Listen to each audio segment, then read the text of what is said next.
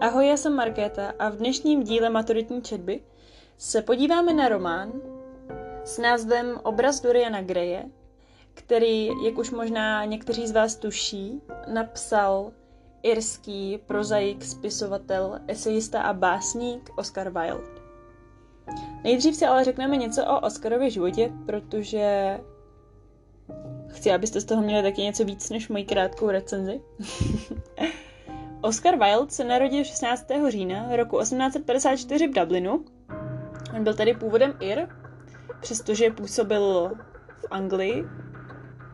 Jeho otec William byl oční a ušní chirurg a v roce 1864 byl vlastně za své služby, za to, co dělal, protože byl opravdu dobrým jako tím chirurgem očním a ušním, tak byl povýšen do šlechtického stavu. Tudíž vlastně o, Oscarovo rodina se stala šlechtici.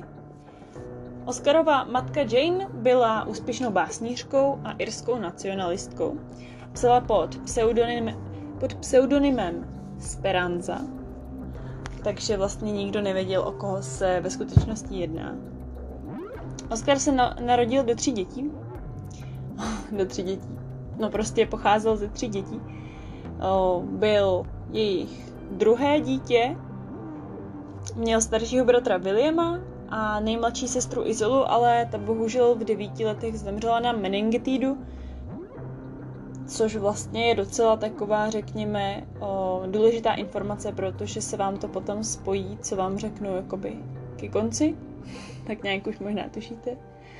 A Dům Wildových se potom vlastně v následujících letech stal střediskem lékařským, tak kulturním, právě tím, že Oscarovi rodiče byli takhle zaměření, měli to tam hezky jako věda spojená s uměním, což mi jako přijde hrozně vtipný, protože to jsou úplně jiný odvětví a jsou to totální kontrasty, jakoby věda kontra, kontra umění, je to, je to fakt takový ironický.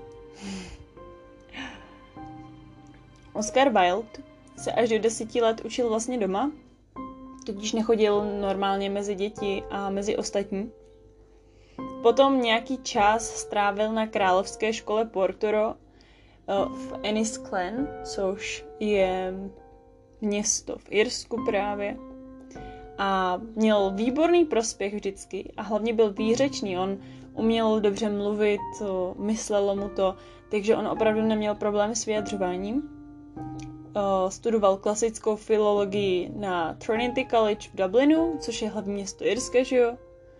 Věnoval se hlavně starořecké literatuře, což jako naprosto chápu, protože já miluju starověk, takže se s tím dokážu stotožnit. A potom vlastně později, v roce 1874, přešel na Magdalen College v Oxfordu právě do Anglie, kde už zaujal tamnější profesory, ale nejenom profesory, tak i jako studenty, svoje spolužáky. A upoutal tam pozornost eh, nejenom tím, že byl opravdu chytrý a vzdělaný, měl dobré řečnické schopnosti, ale také tím, jak extravagantně vlastně vystupoval, jak se choval a také tím, jak se oblíkal. Nebude asi žádné tajemství, když to řeknu už takhle na začátku, že Oscar Wilde byl vlastně homosexuál, byl gay, o, takže to se vlastně takhle už, řekněme, v tom mládí mohlo promítnout právě v tom oblečení, že jako měl, řekněme, třeba vyšší smysl pro tu módu, bavilo ho to na rozdíl od ostatních kluků a rád, rád vynikal, rád byl středem pozornosti právě co se jako týče toho oblékání, toho vystupování a měl smysl právě pro estetično a dal si na tom prostě záležet. Záleželo mu na to samotném, aby dobře vypadal, aby dobře působil.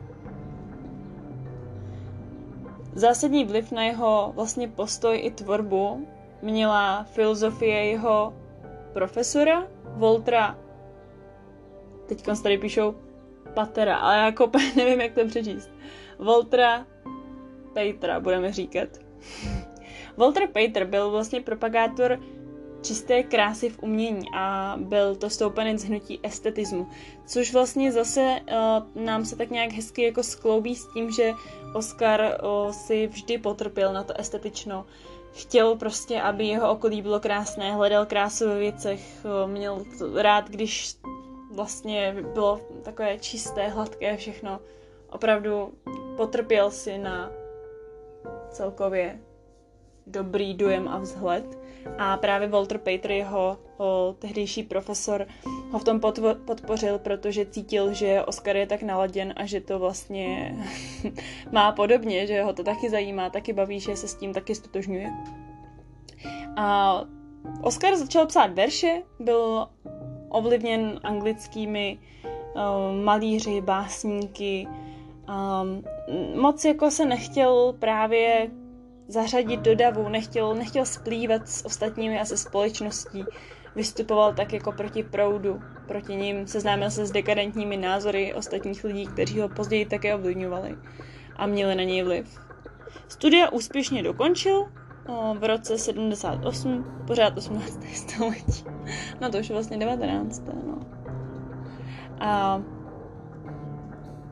potom vlastně se usadil v Londýně, kde žil svobodně, bez ohledu na jakékoliv politické společenské konvence a pokritickou morálku vyšších vrstev ve viktoriánské Anglii, což tehdy bylo jako šílené. Ono vlastně dodnes to v Anglii máme takové zkostnatělé Můžeme si dát jako příklad britskou rodinu, že všichni se tváří, usmívají, mávají. Každý má kostýmek barevný, všechno dokonale sladěný, ale nesmí tam být nic navíc, nic míň, nesmíte se usmívat, ani moc, ani málo. Všechno musí být prostě podle řádu, podle škatulek o, zajeté v kolejích nastavené, tak jak je to už stovky let prostě. A vlastně Britové jsou hrozně úzkoprsí lidé. Oni, oni se můžou tvářit, ale vlastně uvnitř jsou to jsou to možná ale kdy právě takový pokritici, mají rádi drby, dbají na to postavení, na to, co si o vás druzí myslí a říkají. A to právě Oscar neměl rád, viděl, že to je ten problém právě v Anglii. A proto se snažil tak nějak si toho nevšímat, nevnímat to a o, vybočit z toho davu, tak nějak dával najevo svoje názory a nebál se veřejně říkat to, že s tím nesouhlasí, že prostě toho není dobře. A že jako takhle, takhle by se úplně nemělo jako žít, jednat a, a vystupovat.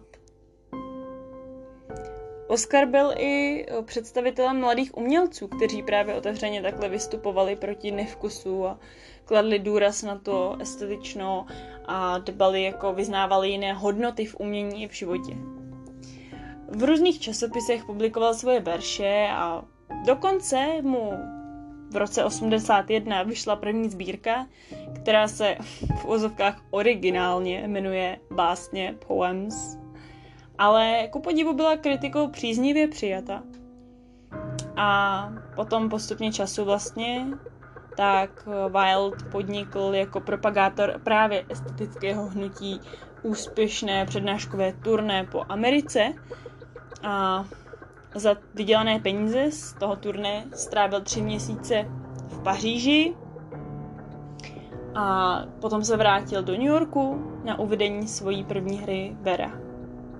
No a po návratu z tady těch všech cest tak přednášel o svých dojmech z návštěvy Ameriky a o hodnotách umění v moderním životě.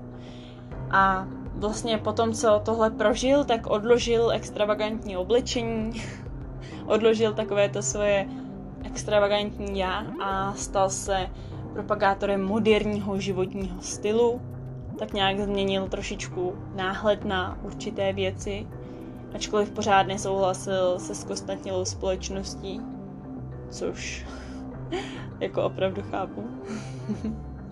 29. května 1884 v Londýně se oženil s Constance Lloydovou, což byla o, bohatá žena a tomu zabezpečil ten snětek s ní vlastně žít o, v luxusu. Přestěhovali se spolu do bytu v Chelsea a měli spolu dva syny, Cyrila a Viviana. Cyril později umřel v první světové válce a Vivian se stal po otci spisovatelem a psal vlastně paměti. No, věnoval se Oscar eh, žurnalistice, dále psal články, psal do časopisů, například Svět ženy, tam psal o rodičovství, o kultuře, politice, módě i umění. No ale potom později z novin odešel, protože se chtěl věnovat jenom svým věcem, svým vlastně článkům, svým knihám. Publikoval dvě sbírky povídek, Zločin Lorda Artura Sevilla a potom Dům granátových jablek. Tady tu sbírku vlastně pohádek mm, věnoval své manželce. A ve stejném roce, čili v roce 1890, vyšel jeho jediný román Obraz Doriana Greje. No a ještě než se vrhneme na samotný obraz Doriana Greje, tak vám teda řeknu, jak to s ním skončilo. Jak to s ním skončilo, jak to s ním dopadlo. Rok po vydání svého jediného románu se strašně zamiloval a udržoval blízký vztah s hezkým, pěkným, mladým lordem Alfredem Bosím Douglasem. Jenomže samozřejmě v té době to bylo absolutně nepřípustné, tudíž otec Wildová milence, Marquis Queensberry s tím absolutně nesouhlasil, byl z toho znechucen, pohoršen a 19. února 95 se pokusil vyvolat skandál na premiéře Wildovo hry, kde se na to snažil jako upozornit a říct, že to je nechutný, prostě nekorektní, společensky nepřijatelný a že, že je Oscar vlastně zvrácený člověk. Ale uh, byl to právě uh, syn Lorda uh, nebo Markíze Queensberryho, který jako přesvědčil Wilda o tom, aby, aby vlastně zažaloval Markíze Queensberryho za urážku na cti, no, což nebyl dobrý nápad, protože se soudili, no jenomže, jak říkám, v té době byla homosexualita brána jako plně hřích, takže samozřejmě Oscar Wilde nevyhrál, nakonec se to otočilo proti němu a on dostal na konci soudního procesu dva roky vězení a nucených prací všichni lidé, vlastně, že jo, společnost, londýnská smetánka a takhle se od něj jako odvrátili, začali jim opovrhovat, dívali se na něj jako na totálního vyvrhele. Bylo to asi něco jako kdyby se v té době prostě rozvedla nějaká žena se svým mužem a skončila sama někde na ulici ještě s dítětem, tak asi takové to bylo, když odsoudili Oscara Wilda za homosexualitu. Oni ho prostě, oni ho prostě obvinili za to, že byl gay. Takže tak.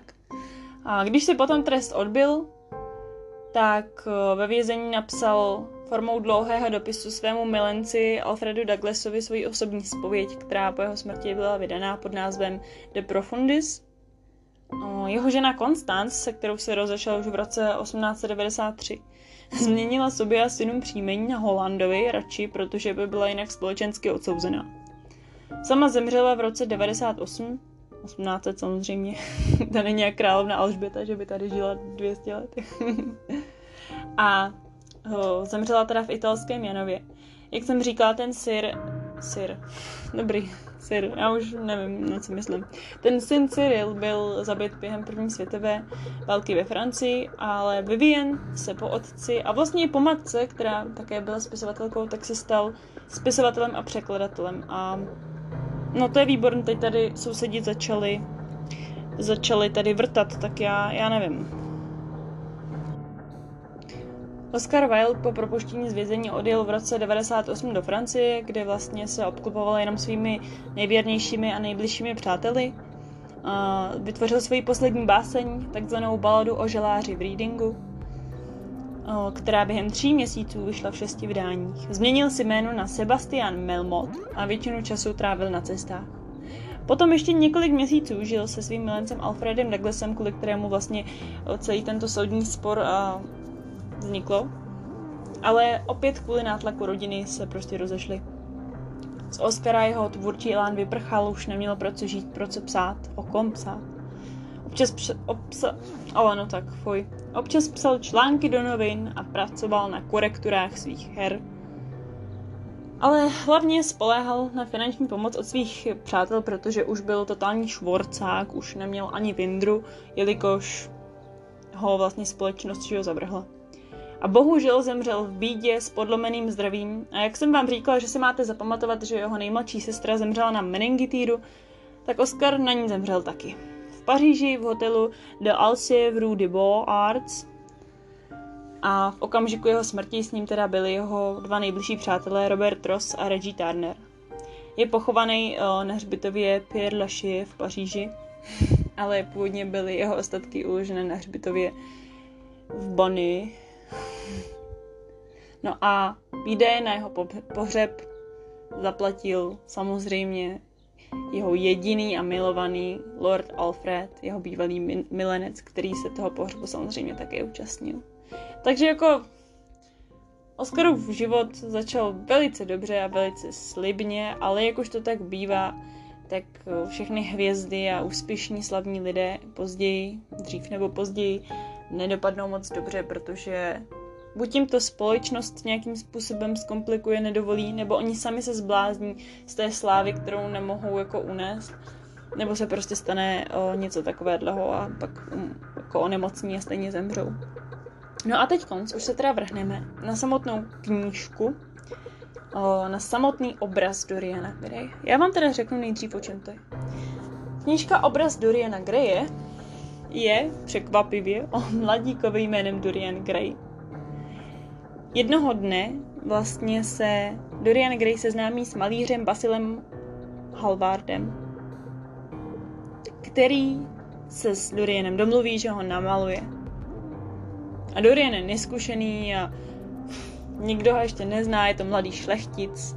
A poté, co ho Basil Halvard namaluje, tak uh, jako oni se tak dívají na ten obraz a říkají, to je neuvěřitelné, prostě ten obraz je nádherný, uchvatný a je to, je to úplně dokonalé přesná kopie Doriana. Odráží se tam to, jak je krásný a mladý a Dorian si vlastně tak jako v jednu chvíli řekne, kež by tak mohl zestárnout ten obraz a ne já a Všichni mu totiž říkají, jak se má vážit toho, že je prostě mladý a že je krásný a že může všechno, protože mladí, mladí a krása jsou ty dvě nej, nejdůležitější věci. No a tak on si tak řekne tady to a potom, potom vlastně ten malíř Basil Havard mu představí svého kamaráda Lorda Henryho.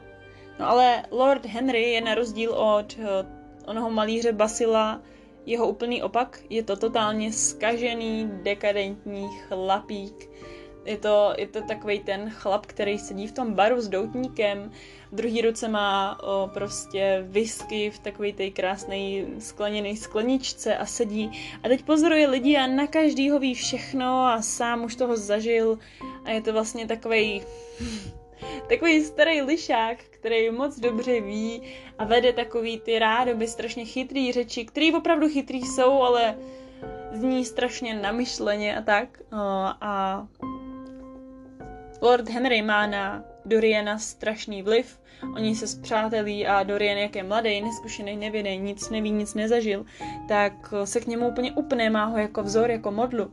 No a Lord Henry o, mu začne říkat, že právě, že je mladý, že je nádherný, co on by za to dal, ať si začíná užívat života, ať se na všechno prostě vykašle, že může, co chce. Strašně mu vlastně jakoby boostne ego, hrozně, hrozně mu dodá jako sebevědomí, a, což úplně není dobrý, protože o, Dorian Gray to jakoby úplně nezvládne, respektive já si říkám, že on to v té povaze musel jako mít uh, už od vždycky, že jo? protože uh, to není tak, že se narodíte a z ničeho nic změníte prostě potom, já nevím, povahový rysy. Vždycky to tam někde je, záleží, jestli se to projeví nebo ne. Ale Dorian Gray potom jako se seznámí s jednou slečnou, když chodí večer po večerech na divadla, na divadelní představení, protože to on chodí velice rád, na kulturu a takhle. No a tak chodí do jednoho divadla a tam hraje herečka, která se jmenuje Sibila Vaneová a ona se mu strašně líbí a hraje uchvatně dokonale. A Dorian v tom zase vidí tu nádheru, tu krásu, ten skvost, to, jak je to perfektní a dokonalý. A on se do ní zamiluje. On jí vyzná lásku a ona ji samozřejmě opětuje, protože on je šlechtic, najednou vlastně díky tomu obrazu se roz, jako rozšířil o, ve vědomí těch ostatních vlastně té smetánky a všichni ho najednou znají a chtějí být v jeho společnosti, milují ho za to už jenom, že je, že existuje. Takže si byla Vaneová je úplně z toho zblázněná, strašně ho miluje a oni už plánují svatbu. No a v okamžiku, kdy si byla Vaneová vlastně poznala, co je opravdová láska a zjistila to, tak uh, si prostě řekla, že v den, kdy přijde Dorian Gray na její představení, tak eh, že vlastně bude hrát špatně. Udělá se z toho vlastně úplně srandu, udělá se z toho prostě prdel, protože jí přijde najednou strašně směšný hrát a předstírat něco, když vlastně o, to ty lidi nezažili, nebo, nebo prostě jí to přijde najednou takový povrchní. Když ona najednou pozná a pochopí, co je skutečná láska, tak jí přijde ubohý a hloupý něco hrát a předstírat a uh, ještě to tak přehrávat a tak si řekne, že se z toho prostě udělá strandu. A tak to zahraje strašně špatně, jenomže Dorian Gray, který jediný po čem prahne je dokonalost, přesnost a perfektnost, nebo nevím ani, jestli tohle slovo existuje, tak je úplně zklamaný, znechucený, um, odpuzený, naštvaný. On tam prostě po tom představení přijde, úplně jí seřve, jako co si to dovolila, že se zbláznila, že už jí, řekne že už jí nikdy nechce vidět, že prostě co si to dovolila zahrát to špatně a ani, ona mu to ani nemůže vysvětlit, on si to prostě nenechá vysvětlit a odejde a nechá jí tam úplně zlomenou, zničenou, samozřejmě řekne, že si ji nevezme No a druhý den si uvědomí, co jakoby udělal, že se zachoval prostě jak debil. To měl ještě jakoby aspoň jednu nejmenší úplně špetku sebereflexe tady na začátku, protože to je úplně na začátku, na začátku knihy, tudíž to jako fakt není spoiler, to je fakt jako třeba v druhé kapitole. No a tak se to uvědomí a napíše jí do, dopis, kde se omlouvá, že jako se s ní chce vzít, prostě, že jí furt má rád, že se zachoval jako blbec. No a tu chvíli přijde Lord Henry a řekne mu, že Sibyla Vaneová se prostě zabila. Kvůli němu. Že se prostě zabila a že ji našli mrtvou. No a tady začíná jakoby to zajímavý, protože Dorian Gray nejdřív si jako tak řekne, Ježíš, to já jsem jí zabil, já jsem jí zavraždil, nejdřív jako by ještě tam má, jak říkám, tu poslední jedinou špetku sebereflexe a lítosti a vzděšení toho, co on udělal, jenom tím, že se zachoval jako psychopat. No a potom vlastně potom vlastně si řekne, hm, je to jedno. Já jsem nic špatného přece neudělal, já jsem perfektní, já jsem krásný, já jsem dokonalý, já jsem mladý a to stačí. Prostě blázen. A ona tady v té chvíli to ještě jakoby není tak vidět, prostě ještě jakoby přijde vám to, jo, přijde vám to divný, řeknete si, jo, to je prostě debil, ale ještě si říkáte, no, tak dobrý, třeba se to nějak vylepší nevylepší. Nevylepší se to, protože o, pak tam je jedna kapitola, která je tak dlouhá, že u toho jakoby umřete, než ji přečtete.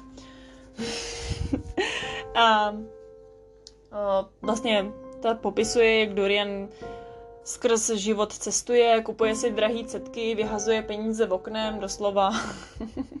ne, jako že by šel vyhodit ty prachy z okna, jo, to ne, prosím vás. Dělám si strandu, jo, myslím to tak, že prostě utrácí ze zbytečnosti, zbytečně ty peníze fakt jako dává za úplný nesmysly. No a potom, potom vlastně tady potom všem, on se po té vraždě tý si byli jde podívat na ten svůj obraz ještě. A on najednou zjistí, že ten obraz je najednou hnusnější. A teď si říká, to není možný, to prostě není možné, že ten obraz je hnusnější. A úplně ho to vyděsí, protože on se bojí, že všichni zjistí, že vlastně on tím, jak se zachoval, tak zabil tu Sibylu. Že to uvidí skrz ten obraz, který je najednou hnusnější. Tak on ho úplně sková, hodí ho někam prostě pryč.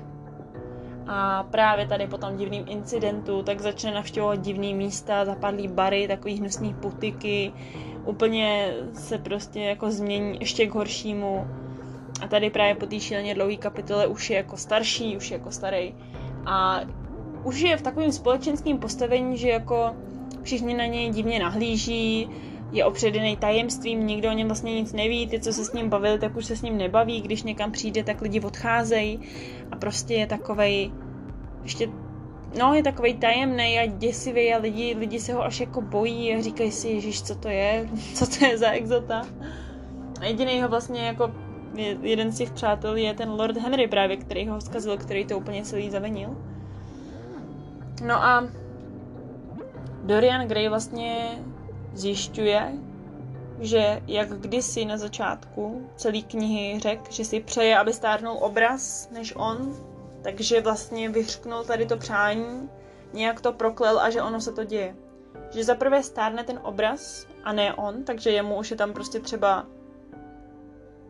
kolem 40, 38 plácnu, ale on furt vypadá na 20 No a všechny odporné zločiny, skutky a zrůdnosti, které udělal, tak se prostě promítají na ten obraz a on jediný, o co se reálně bojí, je o ten obraz. Aby ten obraz někdo neviděl, aby vlastně někdo, aby nikdo nepoznal, uh, co udělal díky tomu obrazu, aby jako, on se totiž bojí, že když někdo uvidí ten obraz, tak ty lidi z toho obrazu jako přečtou tu jeho duši a najednou to tam uvidí a odhalí ho a že bude zle mu vůbec jako nejde o to, jeho nezajímá to, že, že je prostě, že je psychopat, že je blázen, že se chová jako magor, že je k lidem zlej, falešný a bezcitný, že nemá žádný srdce a emoce, ale prostě ne, jeho zajímá jenom ten obraz. Jakoby ta knížka je krásně napsaná. Ta knížka je napsaná krásně, jo, mě strašně bavila, má krásnou atmosféru, ale jako reálně Dorian Gray je prostě psychopat a říkám vám to na rovinu. To není jako, že že každý by si řekl něco jiného. On se prostě chová jako blázen. On jako si neuvědomuje vůbec nic. A on se fakt jako zbláznil a, a prostě nevím. Jo, fakt jako psychopat bez emocí, který mu záleží jenom na něm prostě tím, že mu všichni furt říkali a hlavně ten Lord Henry, že je nádherný, úchovatný, skvělý, tak on samozřejmě prostě to pak přijmul a vzal to jako fakt a je strašně sobecký, namyšlený. Jediný, co ho zajímá, je ten obraz a to, aby on byl navždycky krásný a bylo všechno podle něj. On nesnese jakýkoliv odpor, o, cokoliv neexistuje prostě, když s ním nesouhlasíte. No a to vlastně on jednoho dne k němu přijde Basil Halvard, ten malíř. No a přijde k němu, že ho hledal a tak se s ním jako povídá říká mu, že odjíždí do, do Paříže, kdy jako bude nějakou dobu žít a pracovat a tak se jako baví. No a on mu potom prostě vyčítá to, že si o něm lidi myslí, jaký je špatný, zlej, divný. A vyčítá mu to, protože on ho furt vidí v tom světle, že je úžasný, nádherný, mladý, skvělý, protože Basil, Hal, Basil Halvard, ten malíř, je taky gay prostě. Ono to tam nikdy není jakoby řečený, jakože ano, je gay, tak to tam není napsaný, jo. Ale to prostě jakoby vidíte z toho, jak je to napsané, z toho, co on tam popisuje, že k němu cítí. Pro něj byl Dorian Gray úplně modla, všechno prostě, jeho, jeho idea, jeho dokonalá iluze a představa o všem. Takže on jakožto gay se do něj prostě zbláznil, ale nikdy mu to neřekl tady právě jakoby hezky můžeme vidět to, jak tam Oscar Wilde jako vtisknul svůj život. V podstatě to dílo jakoby zatím popisuje jeho život. Což je vtipný, protože Oscar Wilde byl štír 16. října a Dorian Gray, ta postava, byl také štír a všechny ty charakteristické rysy, který tam jako napsal a, a povahový, tak reálně jako sedí na tohle znamení. Ne na všechny samozřejmě, ale takový ty základní jako to, že jsou manipulativní, a jako to, že prostě o, jsou perfekcionistický, chtějí mít všechno dokonalý, chtějí, aby jejich okolí bylo dokonalý. Jakmile s nima nesouhlasíte, tak je prostě zle. Tak to je prostě stejný. Takže tady můžeme krásně vidět, jak Oscar Wilde vlastně Nevíme teda, jestli záměrně nebo ne, ale jak vlastně nádherně napsal svůj život do jednoho románu a lidi, kteří se o něm právě takhle jako něco zjistí nebo přečtou, tak uh, jim to docvakne a vidí, že to je v podstatě jako by život Doriana uh, Ala nebo jako Oscara Wilda. Takže tak. A jak k němu právě k Dorianu Greyovi přijde ten malíř Basil Halvard a vlastně vidí ho furt v tom dokonalém obrazu té perfektnosti a toho, jaký dřív byl jako mladík, že jo tak mu to vyčítá, protože nechce, aby o něm ostatní šířili tady ty jako špatné věci a to. No a Dorian se prostě naštve, protože je mu to jedno a je totální ignorant a nechce poslouchat Basila Halbarda. Chce mít prostě jenom klid a všechno je mu jedno, nechce nikoho poslouchat.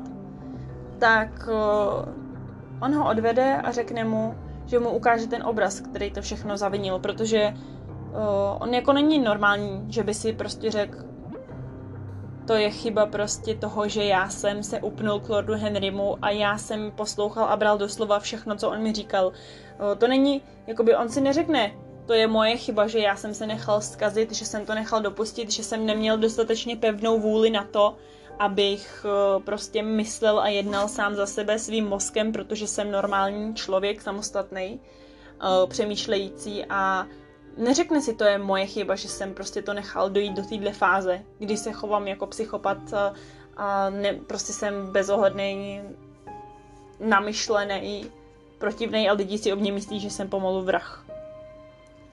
Ne, on prostě, on prostě si to vysvětlí tak, že za to může ten obraz.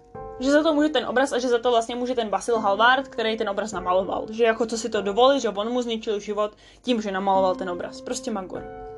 No a tak on mu jde ukázat ten obraz, že jo, který je úplně odporný, zhnusený, zničený, protože to je ta Dorianova duše.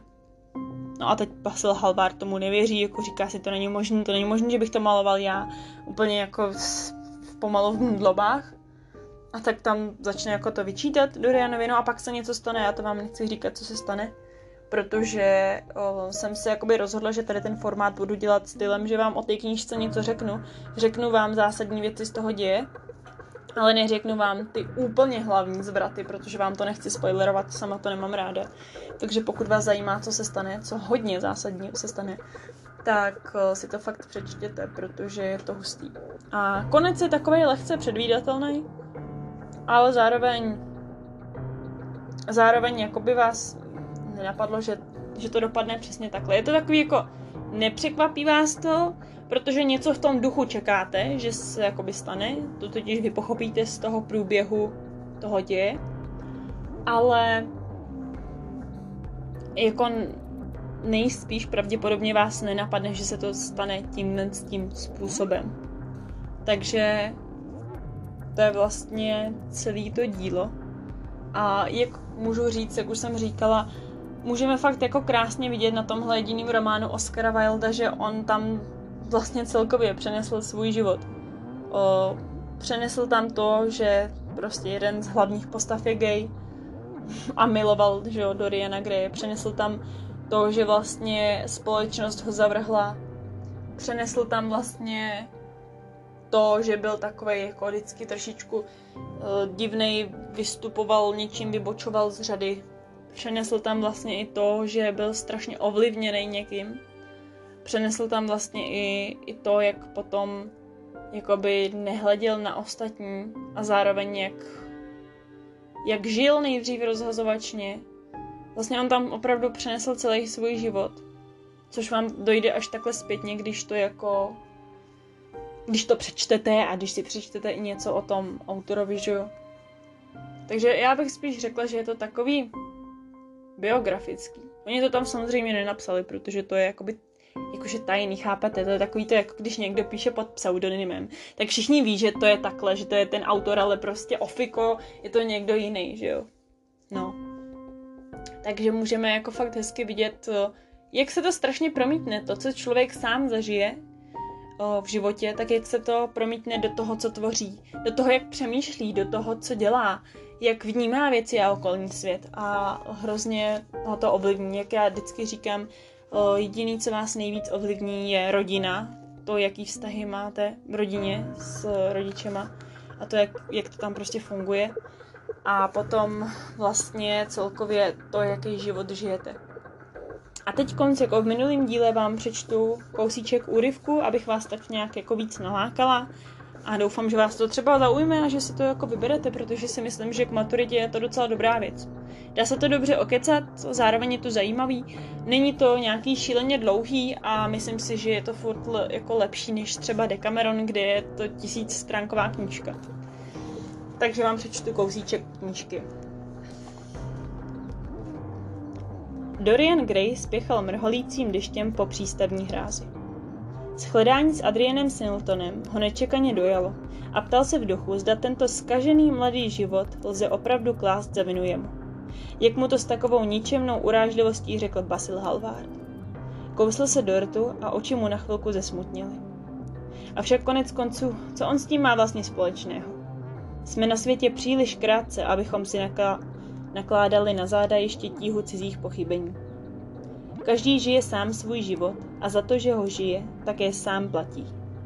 Smutné je jen to, že tak často je nutno platit za jedinou chybu. Dokonce se za ní platí znovu a znovu. Při svém obchodování s lidmi neuzavírá osud nikdy účty. Tak, to byl jeden z úryvků. Můj oblíbený citát ještě, který jsem si označila, poznamenala, ten mám taky můžu říct, tak to je Když jsme šťastní, jsme vždycky dobří. Ale když jsme dobří, nejsme vždycky šťastní. A to je právě taky citát z téhle knížky. Musím říct, že přesto, jak ten děj jako probíhá, jak mě, jak mě jako naštval, rozbročil a jak jsem se jako prošla těma různýma etapama toho vývoje, té gradace té knížky, tak ale strašně se mi právě líbilo to, jak je filozofická.